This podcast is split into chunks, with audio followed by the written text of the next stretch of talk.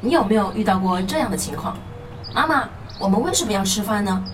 因为吃饭我们才能有健康的身体呀。为什么吃饭有健康的身体呢？因为米饭里面有碳水和我们需要的维生素，菜里也有维生素，所以也要吃菜。那吃菜就可以不吃饭了吗？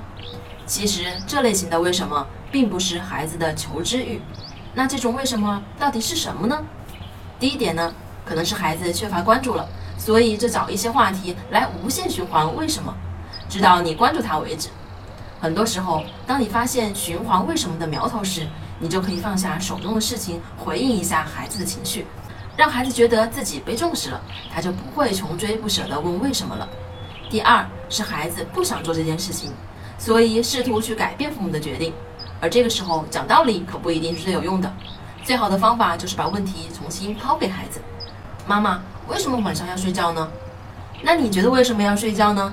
因为我们需要休息。对，没错，就是因为我们需要休息。好了，晚安吧。反客为主，孩子其实心里是很清楚的，只是不想睡觉而已。让他自己说出理由，能更好的解决为什么。